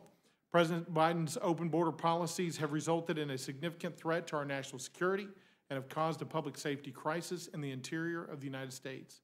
Overcrowded classrooms, childhood children trafficked to work in industries unsuited for children, millions in unpaid medical bills in hospitals across the U S, overwhelmed first responders in border communities, Border Patrol agents who feel like travel agents, homeless veterans who get kicked out of shelters in favor of illegal aliens, and even the deaths of innocent uh, Americans. And these effects are being felt in rural and metropolitan communities in both red and blue states. As of the beginning of December, the city of D- Denver had spent over thirty-three million dollars to house, feed, and educate around thirty thousand illegal aliens. Chicago residents are up in arms about the money spent on illegal alien shelters in their communities when the taxpaying residents themselves have been asking for and denied additional services for years. The New York City mayor continues to lament the illegal aliens being bused into that city uh, will destroy, quote, destroy the city. In two thousand twenty-two, seventy-three thousand people died of fentanyl overdose in the U S. This is more than double the deaths in two thousand nineteen and the highest in American history. Assaults on Border Patrol agents have doubled in the last year. Nevertheless, the Biden administration is doubling down on its open border policies. What will it take for this administration to wake up and take action? House Resolution nine fifty-seven denounces Biden administration's open border policies, condemns the national security and public safety crisis that the administration has caused, and urges the president to end his open borders agenda. It's simple and to the point, and the American people deserve its passage. I yield back. Thank you very much. Uh, Ranking Member Nadler, you're recognized for your opening statement. Chairman Cole, Ranking Member McGovern, thank you for the opportunity to testify today on this resolution. This country is facing real problems. There is an erosion of trust in our government and institutions. The right to bodily autonomy is under attack across the nation. There was a school shooting just four days into the new year, leading to the tragic death of an eleven-year-old and the injury of seven others. Our immigration system cannot function because Congress has failed to reform it for over thirty years. And we are just days away from large parts of our government shutting down. But instead of working to respond to these problems, House Republicans are fighting among themselves. Their inability to govern led to another failed rule vote last week and has brought us to the brink of a government shutdown. The historic dysfunction has prompted multiple members of their conference to complain that they have nothing to campaign on. But instead of laying out a legislative agenda to address the needs of the American people, we are here in the Rules Committee to discuss a pointless border resolution. This resolution will do nothing to solve the situation at the border. It proposes no solutions of any kind. In fact, this resolution is nothing more than a highlight reel of the Republican talking points on immigration that we have heard over and over from Republicans since President Biden was sworn into office. So let me say once again, the border is not open. The Biden administration is removing people at a very significant pace in ways that I have concerns about with respect to due process. Since the end of Title forty-two last May, the Biden administration has removed or returned over four hundred seventy thousand individuals and members of family units. This total is nearly equivalent to the number of people removed in all of fiscal year twenty nineteen under the Trump administration. But because President Biden isn't saying that he wants to shoot migrants trying to cross the border like Governors Abbott and DeSantis have, Republicans don't think he's doing enough. Today, there are approximately thirty-eight thousand people in immigration detention, which is four thousand more than what the Department of Homeland Security is even funded for. Levels of detention similar to those during fiscal year twenty eighteen during the Trump administration. And despite my colleagues' claims, fentanyl is largely not coming into this country between ports of entry. More than ninety percent of fentanyl interdicted is stopped at ports of entry, where cartels attempted to smuggle it through primarily in vehicles driven by American city, citizens at ports of entry. That is why D H S was able to stop over forty-three thousand pounds of fentanyl from hitting our streets and seized more than thirty-six hundred pill presses. So I'm not sure how anyone can say the border is open or that this administration is not enforcing our laws. On top of this, at every turn, Republicans have voted against giving D H S the resources it needs to do its job. In twenty twenty-one, all but six current House Republicans voted against the bipartisan infrastructure deal, which provided additional funding to modernize ports of entry and allow for non-intrusive inspections to combat the smuggling of people and drugs. Likewise, all but two current House Republicans voted against providing robust funding for Customs and Border Protection and Border Security operations in fiscal year twenty twenty-three appropriations omnibus legislation. That bill provided more than seventeen billion dollars to C B P, including sixty million dollars to hire an additional one hundred twenty-five C B P officers and seventy million dollars for non-intrusive inspection technology to detect narcotics and firearms at ports of entry. And when it comes to the President's supplemental request, which would provide fourteen billion dollars for border security, we have not had a single hearing, let alone a vote on the request. The President has requested vital funds for three hundred seventy-five immigration judges and sixteen hundred asylum officers to speed up processing of asylum claims, as well as funds for additional personnel at ports of entry and technology to stop drugs from coming into the country. If we had adequate numbers of asylum officers and immigration judges, we could decide these cases in weeks, not years. You wouldn't have the problem of catch and release that Republicans are so fond of talking about, but the Republicans refuse to vote the funds to solve that problem. Instead, Republicans in House Republicans insist they will only consider H R two, their draconian enforcement-only bill that would destroy the asylum system, gut protections for unaccompanied kids, and end all parole programs, policies that stand no chance of passage in the Senate, which shows that they're not interested in real solutions. Real solutions require compromise, and MAGA Republicans aren't interested in compromise. We need to work together to address our broken immigration system. Enforcement alone cannot fix it. We know this because that approach has largely failed for three decades. We need to update our immigration system so that it meets the needs of our country. We need a balanced, bipartisan approach that expands lawful pathways. This will help relieve pressure on the border and allow people to come to this country in an orderly and efficient way. This resolution, however, is nothing but empty rhetoric designed to score cheap political points that brings us no closer to meaningful reform. I urge my colleagues to reject this resolution, and I'd be happy to answer your questions. I yield back.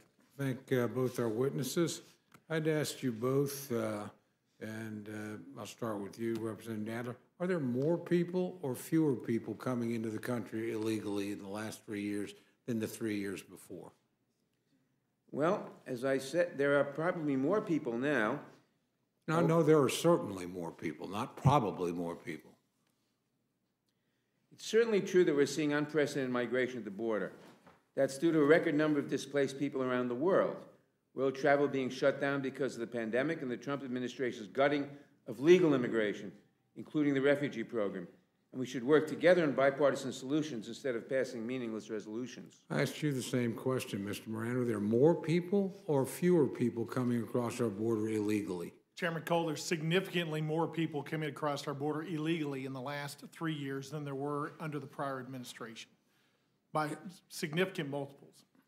Okay, if we, uh, and again, I'll ask you both, if we, uh, the number of people claiming asylum, how many actually, when their cases are adjudicated, what's the percentage roughly of people that we find legitimately have a uh, asylum claim?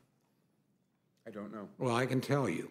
It's uh, roughly almost ninety percent of those claims are not legitimate well, asylum that, claims that once they're adjudicated. Mister Chairman, that makes my point, that we should have enough funding for enough asylum judges and uh, asylum officers so we can make those determinations in weeks, not in years.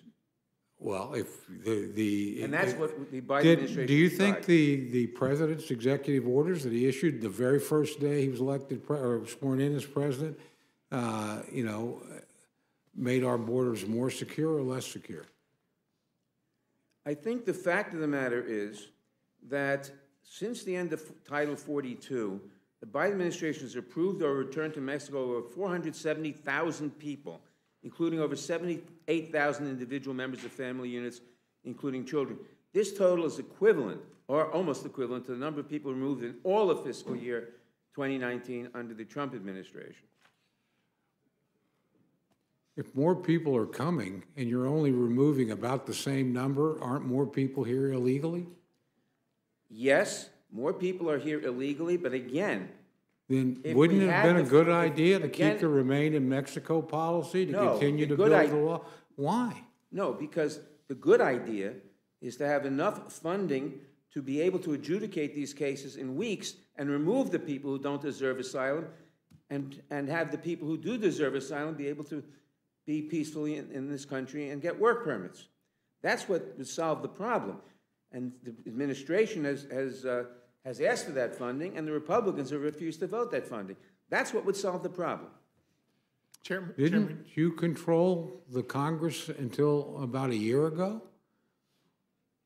Were there no increases in funding when you had the House, the Senate, and the presidency? A lot of the numbers you're talking about have gotten worse when you were in complete control of both the legislative and the executive branch. Have you ever heard of the filibuster or the filibuster? I certainly have. Okay. That answers the question. Didn't you control the United States Senate? Didn't you control the House? Votes? By sixty votes? No.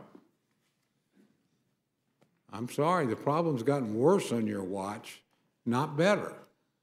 Go to Mister Moran with the same questions.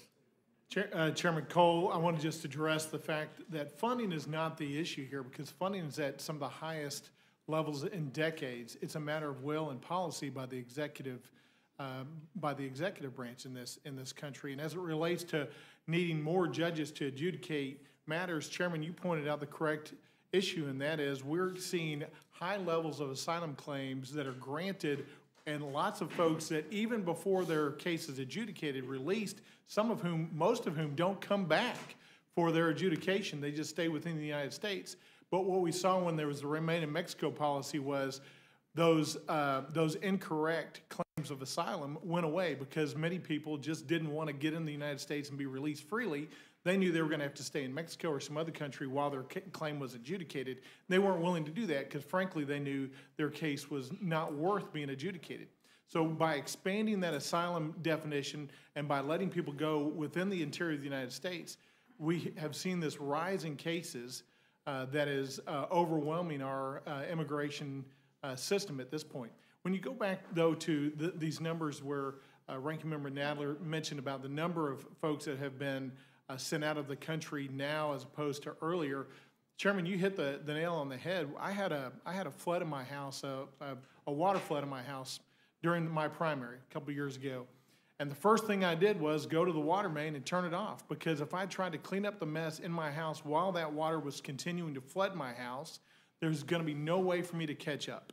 And so the first thing to do is correct the problem, fix the issue, and then clean up what needs to be cleaned up on the interior. We're failing to do that by failing to shut off the border itself. I thank uh, both gentlemen for their answers. And I'll turn to my good friend, the uh, ranking member, for any questions he may have. Well, thank you. Um, thank you both for being here. Um, let, let me just so, so I understand this. Um, in the bill we're talking about right now, there's there's not a not any additional funding for border security or for Um, additional um, staff to adjudicate asylum claims? Not an eagle. Um, and um, if I understand that, this basically is simply a a bill to just condemn the Biden administration. I mean, there's no there's no no there there other than this is like a a statement of condemnation. Is that it? That's correct. Is that what this bill does? Is that it? Ranking Member, what this bill does, and the reason why I I answered this question in my yeah. comments opening statement was, why do we need this? We need this for two reasons. One, because uh, folks on, on the Democratic side of the aisle refuse to acknowledge that there's a crisis at the border, number one. And number two, they refuse to acknowledge that it's a large re largely a result of Biden's well, policies. Yeah, I, and if that acknowledgement yeah. were to happen, this re resolution yeah, uh, likely yeah, would not be needed. I, I think what people are, are looking for, and I think what many of our, uh, many of our constituents are looking for are, are solutions, right? Uh, how do we deal with this?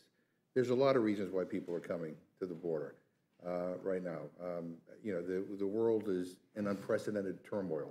People are coming from all over the world um, for a variety of reasons. Um, and, you know, that's one subject that maybe that we, we need a, a, to improve some of our foreign policy initiatives. But, but, it, but, you know, but it seems to me that there is great consensus that, you know, we need to beef, beef up our border security.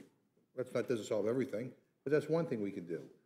Um, it seems to me that what Mister Nadler is suggesting about additional funds for, you know, to help uh, process asylum claims seems like a reasonable thing to do. And I think that Democrats and Republicans could agree on that. I mean, there's an old saying that you don't have to agree on everything to agree on something. And so there's something we agree on, we ought to get done, and we ought to move forward. Um, but here's what I worry about, Mister Moran.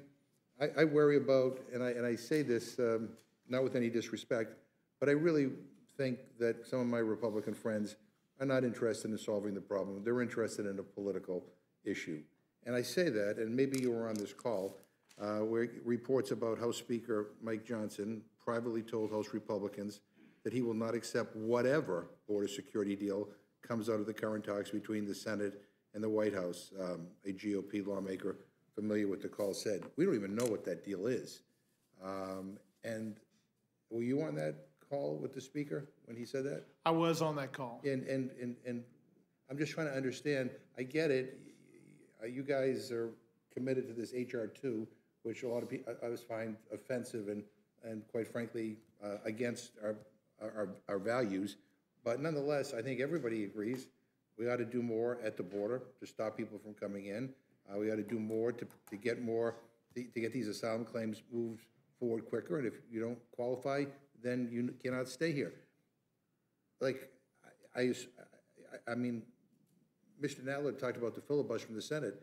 There were some pretty right-wing Republicans um, in the Senate on the Republican side who I don't think are pushovers. But if there is a bipartisan deal in the Senate that emerges on this that can get around a filibuster, isn't it worth at least looking at it and considering it to see whether or not there's any merit in it? It may not be everything you want, and it may contain things that I find very, very objectionable. Uh, but before I would rule it out of order as unacceptable, I mean, I'd like to, I'd like to see it. And so there's, there's this growing feeling um, by many people on my side that you guys, aren't, you guys are interested in the political issue and not in solving the issue. So I, I'm, I'm trying to understand on this conversation that the speaker had that you were on, why would he say that if we don't have a deal yet?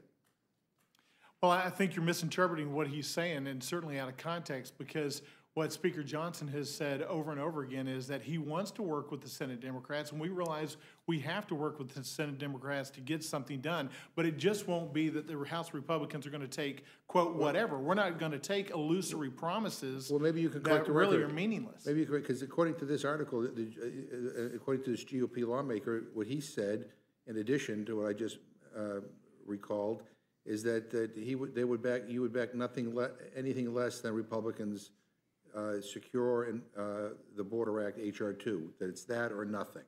I mean, my, is that an accurate? Um, well, I think you're I think you're totally missing the point. I'm right, just reading right from, I'm reading I'm reading from an article that appear. There's multiple press reports that this is what what he said. So it, the deal is, I mean, I just want to understand, because I mean, you know, we're we, we're kind of spinning our wheels here, trying to find common ground, trying to figure out ways to. to get to something that, you know, could get through the Senate, um, and then we can maybe consider here. But why are we wasting our time if it's it's all or nothing? And, and according to multiple news articles and G O P sources, he made it clear it's all or nothing. Am I?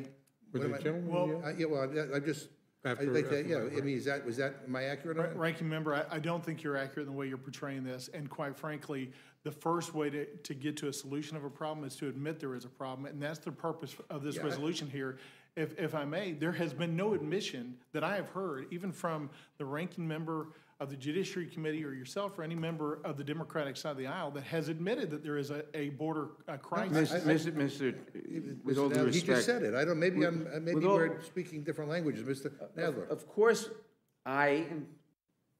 We all, I think, admit there is a major problem.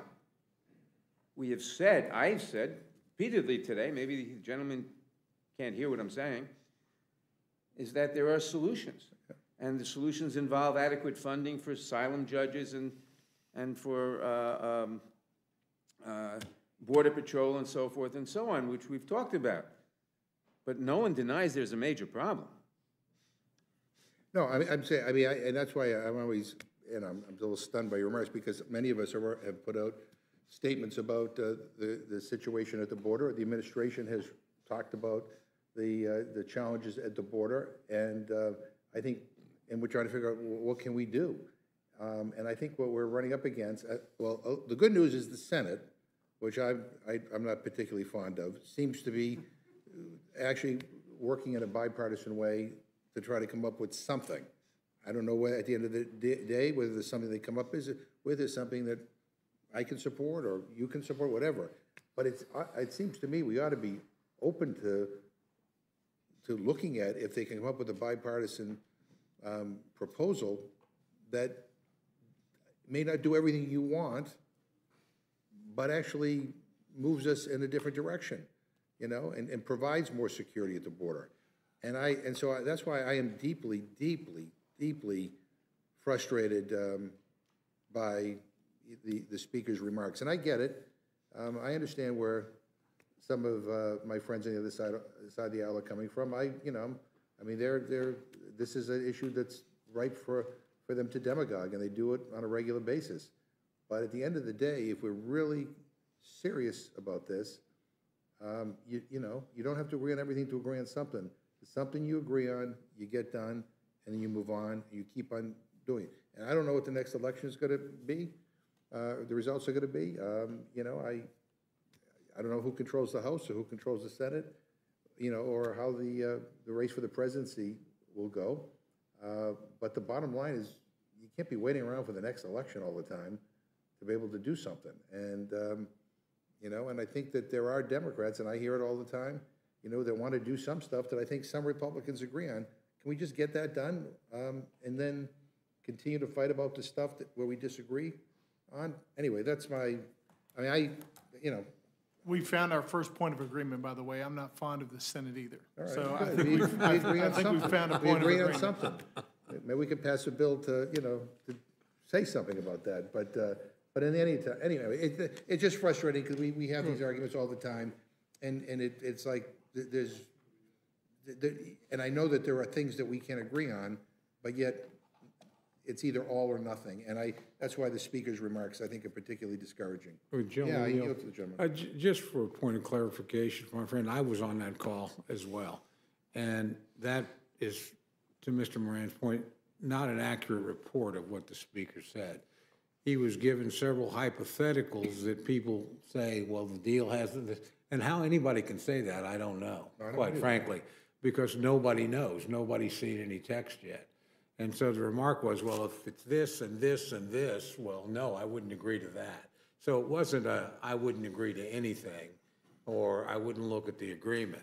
But some of the reports coming out, which I think are pretty irresponsible, and they're coming from both sides, quite frankly, of the political spectrum as to what I, you know, I'm, I served with James Lankford, obviously the senator from my state. I have a high degree of confidence in him. If he came back and told me he'd agreed on something, believe me, there are things I'm hearing that I know James Lankford would never agree on.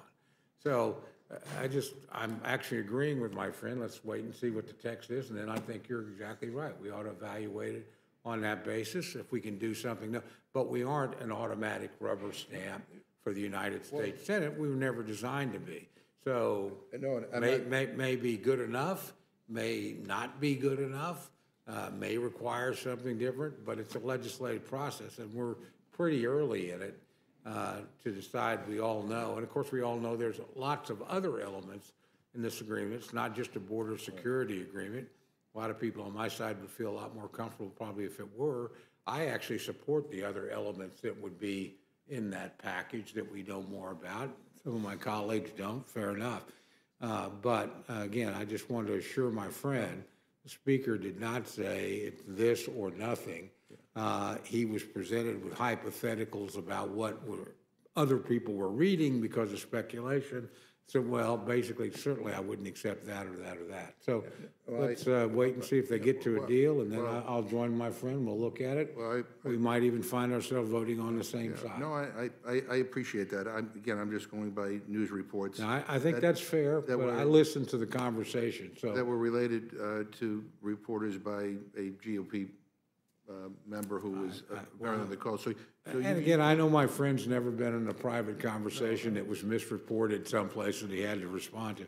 I think all of us have had that experience uh, on both sides of the aisle. And well, uh, we'll, we'll see what we'll, we'll see what happens. But again, I mean, I, I think at this at this stage, again, this is not a new issue, and it's and and certainly people, this is not a new a new issue that people have been trying to work on. Um, But if we can remain open to what might come out of the Senate, and again, it may be something we can support, maybe something we can't support, but as long as people have an open mind, uh, I think that would be probably the most useful thing we could do. So I agree very I, much with my I friend. yield back. Thank you very much. And I'll go to my good friend, uh, Doctor Burgess, who actually represents a border state. Thank you. And uh, yeah, thank you for bringing this, bringing this to the, uh, to the Rules Committee. Um, I wasn't serving here in nineteen eighty-six. a bill was cast, passed, it was called the Simpson-Mazzoli Act. Simpson-Mazzoli, pretty simple principle. We've got four or five million people in the country who are undocumented. We're going to give them all amnesty. And then, by golly, we will be serious about securing the border after that. And here's the problem. The amnesty occurred, the security never did. And that's why your constituents and my constituents are so skeptical of everything that comes out of this administration. They've seen him do nothing but wave the welcome flag and then wring his hands when he says, oh, we've got a real problem here. This is a problem not requiring immigration reform. This is a problem requiring serious border security. And the administration seems unwilling or unable to provide that. They are suffering politically mightily because they are not willing to provide that. And it's time for them to get serious. Instead of constantly being at odds with governors, and they're not just Republican governors, by the way, but governors who are having to deal with this on a frontline basis because they are border states, instead of always being at odds to those governors, why not be helpful? And look, Mister Nadler, a lot of sympathy for your mayor, um, but I gotta tell you, in the budget committee a year and a half ago, right before Title forty-two expired, I asked the Secretary of Health and Human Services, what are you doing to provide information to the people who are downstream, who are going to be seeing the vastly increased numbers of people coming across the border without the benefit of citizenship? What are you doing to prepare them? What are you doing to prepare their schools, their hospitals, their communities for what is coming their way? And what did he tell me? He gave me a non-answer and said, well, there are intergovernmental ways that this will be managed. Well, that's B S, to be polite. There was no intergovernmental program. There was no warning. There were no, there was no willingness to do anything to alert those communities to what's coming, not to stop the problem from coming, but just to say, hey, watch out, because we're not protecting the border, and this is what's coming your way. And as a result, you've got school districts. I know in our state, we've got school districts that are literally overwhelmed with people, new arrivals that they weren't prepared for. No one warned them. There was no uh, forewarning to adjust their tax base so they would be able to deal with that. We know law enforcement is overwhelmed. We hear from sheriffs uh, when we go down and visit the border. The border sheriffs will tell you in very plain language what they are dealing with. And Mister Moran, your analogy about when you're dealing with a flood, you gotta stop the flow first before you can do anything else. And this administration refuses to stop the flow.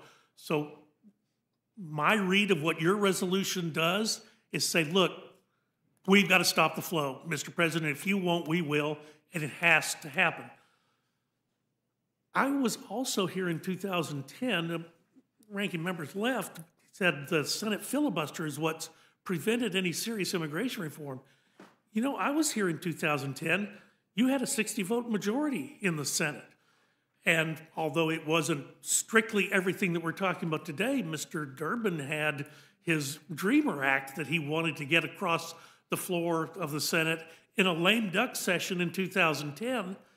You have sixty votes in the Senate, but four Democrats voted against it. In fact, three Republicans voted with Mister Durbin. Four Democrats voted against it. So it's not on, it's not Republicans who are preventing this from happening.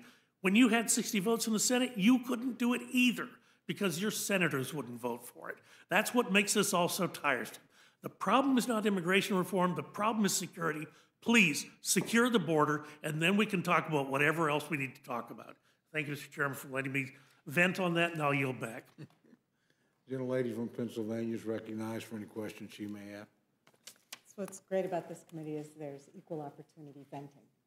Um, you know, it, this resolution starts with a nakedly political title um, and a lie that the administration has embraced open borders, which it has not. And it continues with a number of false and nakedly political assertions about the causes of migration at the border and the government's response to border security. It fails to recognize the strides that have been made in reducing the flow of migrants at the border, I think by over two-thirds in recent months, and the um, increasing seizures of fentanyl at the border. Um, what it does make clear is that this is political, that it is not a legitimate attempt to find solutions to what is happening at the border. Um, if we were, if the House Republicans were looking for solutions, they would have embraced the supplemental funding that the president has requested. If House Republicans were looking for solutions, they would have embraced the bipartisan um, attempts in the Senate to address the border issues, instead of declaring that they will be dead on arrival in the House. And um, again, it's just clear that this is a nakedly political exercise. House Republicans are too happy to talk about the crisis at the border, but unwilling to do anything to address it. And in fact, the Speaker has been quoted as saying that nothing will happen on the border until Trump is back in the White House, or there's another Republican president. So this is a political exercise. I don't think you can expect any Democrat to vote for this resolution, given the fact that it completely misstates what's happening and uh, takes as its basic premise an open border policy, which is, in fact, not the policy of the Biden administration. So I yield back. Thank you. Gentleman from Pennsylvania is recognized for any questions he may have for the panel. Thank you, Mister Chairman. I appreciate it. So just to put these things in perspective, you know, last month was the highest number of border encounters ever, ever in our history. I mean, that's that's the level where we are right now. With that said, Judge, do you have anything that you would like to add? Uh, just to go back real quickly to what Miz Scanlon just said, um, that the Biden administration has not embraced open border policies. Uh, I, I'm struck by the fact that in a memo by Speaker Johnson back in, uh, Janu- on January fourth, he laid out sixty-four different instances and specifically by date and by action called out the administration for sixty-four different things he has done beginning on day one of the, uh, the administration and continuing through the first week of January twenty twenty-four that actually have led to uh, the border crisis that we're seeing now. Back in December, uh, Speaker Johnson sent a letter December twenty-first to President Biden, specifically laying out a number of broad policy agenda items that he should return to. Uh, I, I keep hearing more and more about this, it's a matter of funding, it's a matter of funding, it's a matter of funding. If that were true, then you would think that you would have seen a, a huge decrease of funding January twentieth, two thousand twenty-one, because that's when the increase in the surge of migration began, but what we know is true is it's not a matter of funding. Funding's, it's, as I said earlier, some of the highest levels, even inflation indexed, as we have seen in the past forty years. But in fact, the flow of illegal immigration has increased, and not just from one country, but from several countries.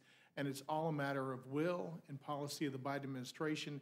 That's the admission I really wish that the other side of the aisle would would take in this resolution, is to admit that not just there's a crisis, but it's a result of and emanating from Biden's policies, and that Biden can have the will, if he just has the will, to undertake new policies or return to some policies, Remain in Mexico being at the top of that list. It would fix a lot of the situation on the border, uh, something that we see day, day to day. I, I yield back. Thank you, Judge Moran. I appreciate it. With that, I yield back. Thank you very much. Gentleman from Colorado is recognized for any questions he may have. Thank you, Mister Chairman. Uh, welcome, Ranking Member uh, Nadler. Of course, privileged to serve on your committee, and, and uh, Mister Moran, uh, welcome to the committee. And I understand this is your first appearance before the Rules Committee. Is that right? It is my first appearance. So welcome, hopefully not my last. Welcome, welcome. Thank you for the warm welcome. By uh, sure. Well, let's wait till after my questions, maybe. Um, you know, I appreciate both of your uh, respective testimonies, Mister Moran. I guess I want to drill down a little bit on this point that you've made very emphatically uh, throughout today's hearing about funding. And you know, you, the ranking member posed this question to you about border security funding, and you're, you're adamant that this has nothing to do with funding, that funding is at its highest levels, and uh, that this is not a funding issue. That, that's your testimony? That is, and not to say that there's not areas to look at where we can increase funding if, if necessary. So funding but is fund- an issue? No, no, no.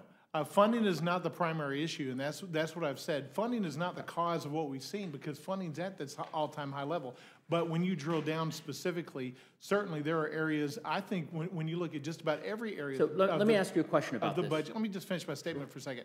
Every area of the budget is going to be overly broad, I think, in some areas, and under-inclusive in some areas. So there is always a good faith attempt to look at every area of the budget to determine where can we increase, where should we decrease. But certainly funding is not the issue that's being presented and not the cause of the border crisis. Okay. So you've been in Congress for about a year.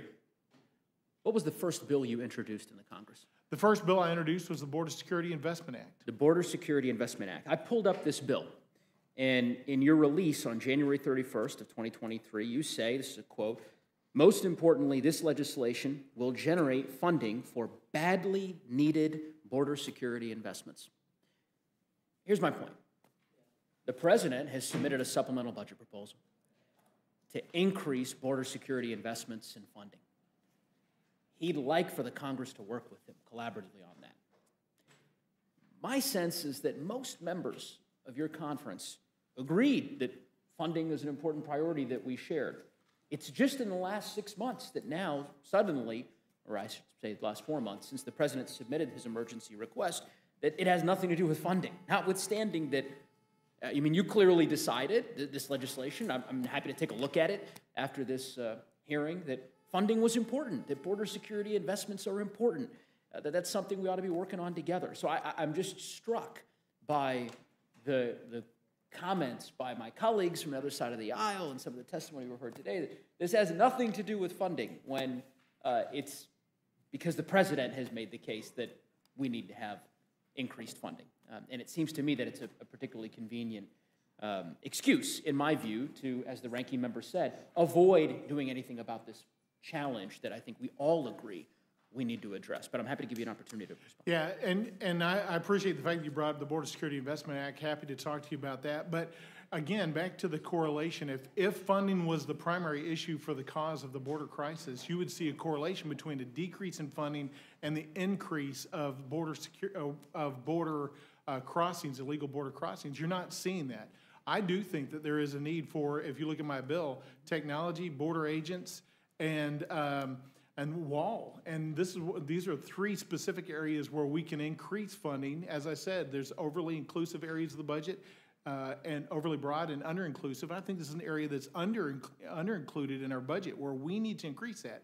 And my Border Security Investment Act specifically says we need to take that uh, money and get that money through remittances, not on the backs of, of taxpayers, but on remittances that are going back to the, the top five countries of origin for illegal immigration, so that U S taxpayers are not bearing any more financial burden, because we're already seeing an over Uh, overly burdensome system on the American taxpayer to deal with the problems internally for these illegal crossings. And I would just suggest, uh, sir, that, I mean, I know when I was starting in Congress uh, back in twenty nineteen, the first bill that I introduced as a member of Congress meant a lot to me, to my office. It was reflective of the priorities that I believed uh, this Congress ought to be pursuing. And so I, I would just say again, I'm struck that the first bill that, that came to mind for you and your team was a bill to invest in border technology, as the president wants to do.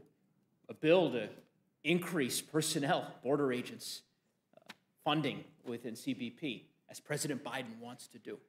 And to me, that seems like a, a, a place in which we can potentially find some common ground. But in any event, I, I'll conclude just by, I suppose, reinforcing a point that the ranking member made with respect to this particular resolution, because I think you and I will agree that, and it's evidenced by the plain language of the resolution, this resolution doesn't actually do anything. I mean, it's not, there's no provision in here that changes any law, right? They're, correct? That's correct. Right? There's no provision in here that allocates more funding, obviously.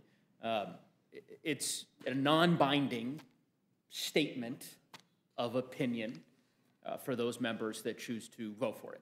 It will do nothing to address the challenges that we have on our southern border. And uh, I would just hope that the Republican conference could put to the side some of these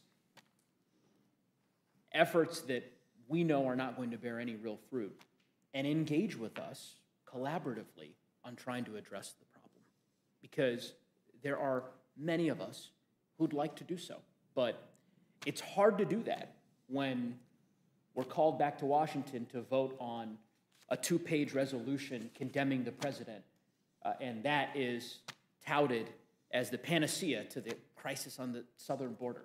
I mean, I just, I don't think the American people would, would concur in that assessment.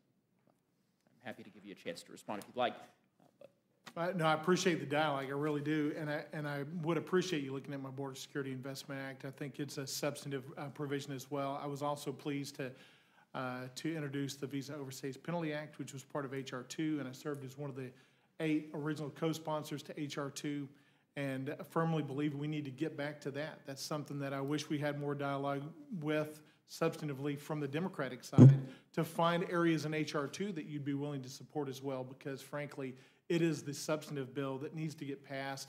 What we're trying to do by this resolution is to resound the alarm, and I'd sure like to uh, see that Democrats Some Democrats admit that at least in part, if they would just say at least in part, I know I believe it's uh, the primary cause, but at least in part is the result of the Biden administration policies over the past three years. I, I would say this, uh, you know, because you referenced H R two, and there's been so much emphasis on, you know, the part of my colleagues on their side of the aisle about H R two. You all are very proud of, of that bill.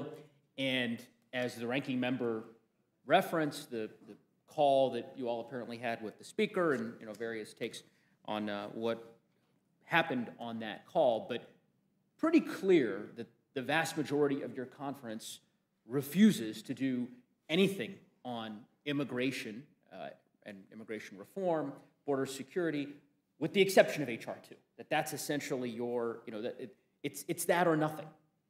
Right? I mean, that's the position no, that's, that I've certainly heard from. I'm, I'm sorry that that's the public perception, but frankly, uh, the Republicans uh, are doing, I think, a, a lot in a different, a lot of different arenas to try to move the ball forward and willing to engage in substantive discussion.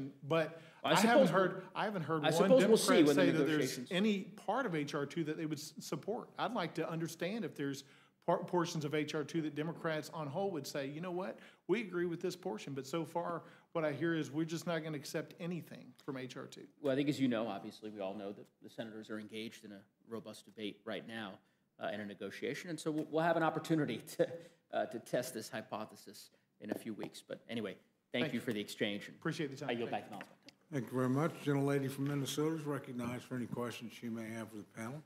Thank you, Mister Chair, and I just want to say thank you to uh, Mister Moran for bringing this forward, because I think that this is one of the things, the border is one of the things that I hear about when I go home, and they talk about it because of the fentanyl, because of the public safety issues that it creates, and so we need to make sure that we, uh, that we are talking about it and doing what we can about it, and I always appreciate when Doctor Burgess uh, talks so passionately about the about the border issues uh, so, and bringing them forward. So thank you to you for bringing it. And with that, I yield back. Thank you very much. Gentlelady from New Mexico is recognized for any questions she may have for the panel.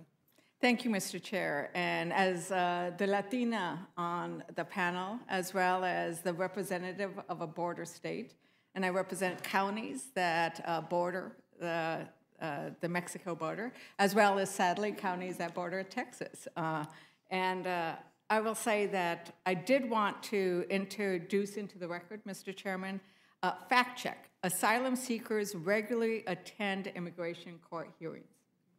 Without objection. Thank you. And there have been uh, decades of studies that show that asylum seekers regularly do attend court hearings. You know, eleven-year study, fifteen-year study, you know, uh, shorter-term studies. Uh, asylum seekers are serious, uh, and they attend their court hearings. Our problem is we don't have enough of them, and I think that that was the point that Representative Nadler was making. Uh, there was also another fact check that says that many asylum seekers actually do, when you actually look at who actually applies uh, and is moved into and, and uh, moves through the process, not those who are rejected at first, uh, that's about thirty-two percent. So when you actually have the resources to actually do your asylum process, thirty-two percent is a high rate, I think. Um, but what's really problem, problematic for me about this resolution is what we've been talking about, that it does nothing but continue a rhetoric which has an incredibly hateful side to it. The Republican, likely Republican nominee for president has stated that immigrants are poisoning the blood of our country, echoing Mein Kampf, echoing a period in history when the call to hate somebody, to hate somebody who wasn't like you, led to World War Two, led to Nazism. And this concept of saying open borders or invasions lead to death when people show up and murder Mexicans, Mexican Americans, and others in border towns. They lead to incredible rise in hate crimes, lead to rise in anti-Semitism, and they forget about the benefits that immigrants actually bring to this country, and undocumented immigrants who are right now caring for our elderly, caring for our children, picking the food that you will eat tonight. And so I think that that is part of the problem with a resolution like this that does nothing to solve the problem, uh, but just feeds into a sense of divisiveness. And what I like about what we are trying to do is actually look towards a vision where we become a more inclusive society, where we honor those who contribute to the society, and where we actually do things like, say, the sixteen billion dollars that the president wants, that uh, Representative Nadler talked about, that actually would address some of the problems, and that this is not doing any of that. And so with that, that is one of my major problems. Uh, that is actually part of it all, is this divisiveness that this is really intended, I think. Maybe you didn't intend it, but this divisiveness that this feeds into. Um, and with that, Mister Chairman, I'll yield back. Thank you very much. Uh, before we go to uh, Mister Langworthy at the end of the table for his questions, I want to make an observation that relates specifically to my friend from New York who made an extra effort to get here. If he weren't here, we wouldn't be able to conclude the hearing tonight. So we are all incredibly grateful for that. But as I looked around this room earlier today, or thought about this room, I've spent a lot of the last weekend, like a lot of Americans, watching the N F L playoffs. And I have to tell you, it's not been a very good result for most of us on the Rules Committee. Uh, if you're like my friend from Texas or me from Oklahoma, and I assume Mister Roy, it was pretty disgusting what, what happened to Dallas or what they did to themselves. I don't blame anybody. I think they have to step up and take responsibility. Disappointing, I'd say.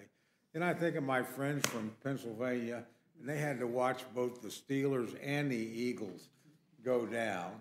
I think of my friend, the ranking member, who's not used to watching a playoff without the Patriots in it. I can go around the table now. Colorado's still, you know, we'll see. The only guy that had a good night was Langworthy.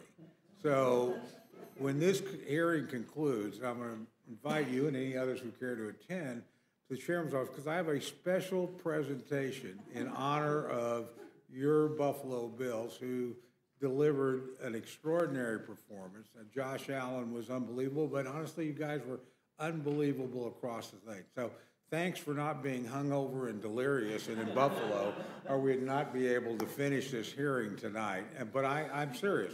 I thought about this. I went out and got the present today. It will honor both you and the Buffalo Bill. Can you drink it or smoke it? You certainly can drink it. So with that, uh, I want to uh, recognize my good friend from New York and thank him for being here. Well, I, I am thrilled, and, and should we continue to go and, and finish this journey with the Buffalo Bills, we're going to petition uh, the state government to put replace some of the New York statues in the Capitol, and one of Josh Allen, I think, would be the rightful place at the Capitol. Um, thank you, Mister Chairman. Um, to my colleagues on the other side of the aisle who have alleged that this resolution before us is meaningless or pointless, I'd like to remind them of the following. Uh, on May tenth of twenty twenty-three, House Republicans passed H R two, uh, the Secure the Border Act, to tighten the asylum standards, criminalize visa overstays, support our Border Patrol agents. In short, House Republicans passed legislation to end this crisis at our southern border. And in that very month, we had two hundred thousand illegal alien encounters at the southwest border. Yet that did not stop the Biden administration and Senate Democrats from falling all over themselves, declaring that legislation dead on arrival. And it's also worth noting that um, from what we've heard on the other side here this afternoon, that House Republicans have included the highest level ever of spun spending for Border Patrol, four hundred ninety-six million dollars in this year's D H S appropriations bill. That's worth noting as people want to talk about funding. Um, on May twenty-fifth, House Republicans passed the Halt Fentanyl Act to support our law enforcement in the face of a flood of lethal fentanyl pouring across our borders. Uh, in twenty twenty-three alone, more than one hundred twelve thousand Americans, mainly young people, many people of color, died of overdoses primarily caused by fentanyl. Now, we've seen these numbers on the rise for years, breaking records and destroying communities, but none of this stopped more than half of House Democrats from voting no on the Halt Fentanyl Act. On July nineteenth, twenty twenty-three, House Republicans passed the Schools Not Shelters Act to prohibit the use of public schools as shelters for illegal immigrants, to instead keep those schools open for our children. And House Democrats loudly opposed this bill and openly mocked it right here in this very room. Yet, just last week, in the opposition of local residents, James Madison High School in Brooklyn was closed to students. Students sent home and put on remote learning to make room for sheltering two thousand illegal immigrants. The students were told to contact their teachers virtually if they needed help with that schoolwork. Haven't we seen that before? And how that works out. Uh, on November thirtieth, twenty twenty-three, House Republicans passed the Protecting Our Communities from Failure to Secure the Border Act to ensure that illegal immigrants aren't crowded into tent cities on federal lands like they have on Floyd Bennett Field. Numerous accounts from the migrants housed there mentioned how children shivered at night in these makeshift shelters, but House Democrats voted no on stopping this asinine policy. House Republicans have time and again pushed for meaningful solutions in the face of an administration that refuses to do anything to solve or even acknowledge the extent of the national security and humanitarian crisis that we have here on our hands. We have passed legislation over the loud opposition uh, of my colleagues on the other side of the aisle, yet time and again we have been told that these measures are dead on arrival. The bottom line is this. President Biden deserves our full condemnation for his unwillingness to address the crisis at our borders, uh, to stop the flood of illegal immigrants and lethal drugs into this country. Mister Chairman, I yield back.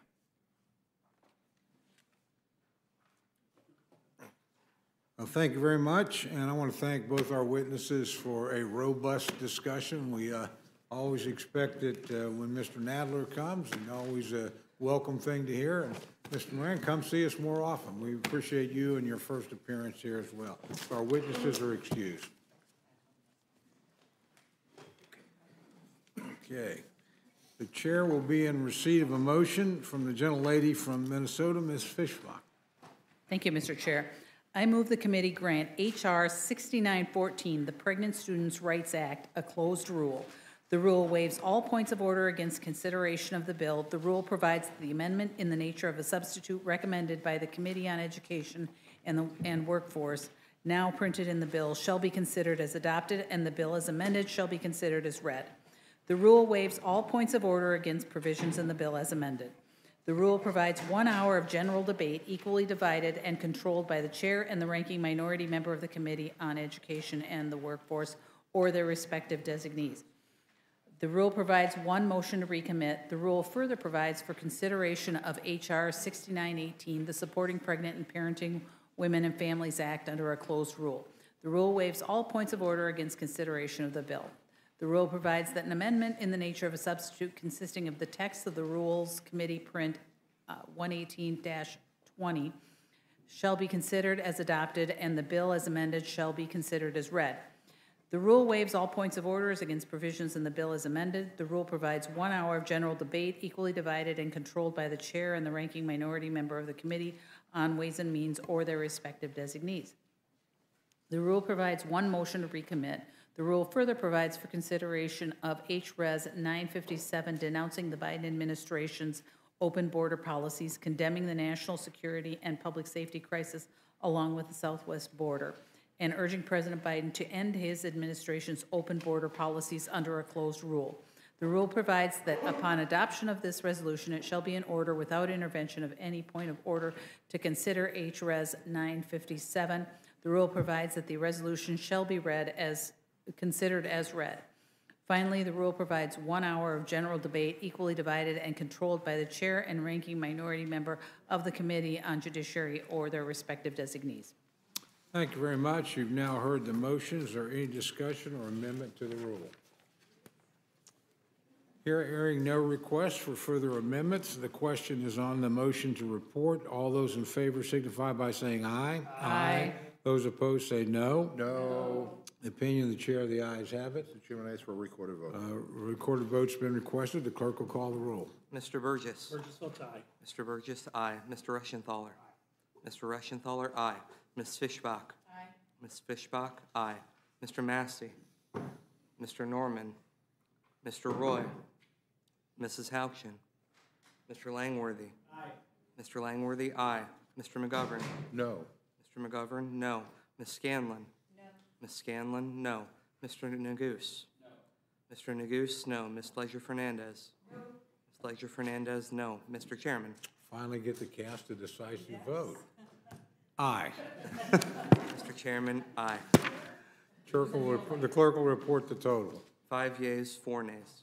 The ayes have it. The motion to report's agreed to. Accordingly, Miz Fischbach will be managing the rule for the majority. And Miz Scanlon for the minority. That would be a good debate.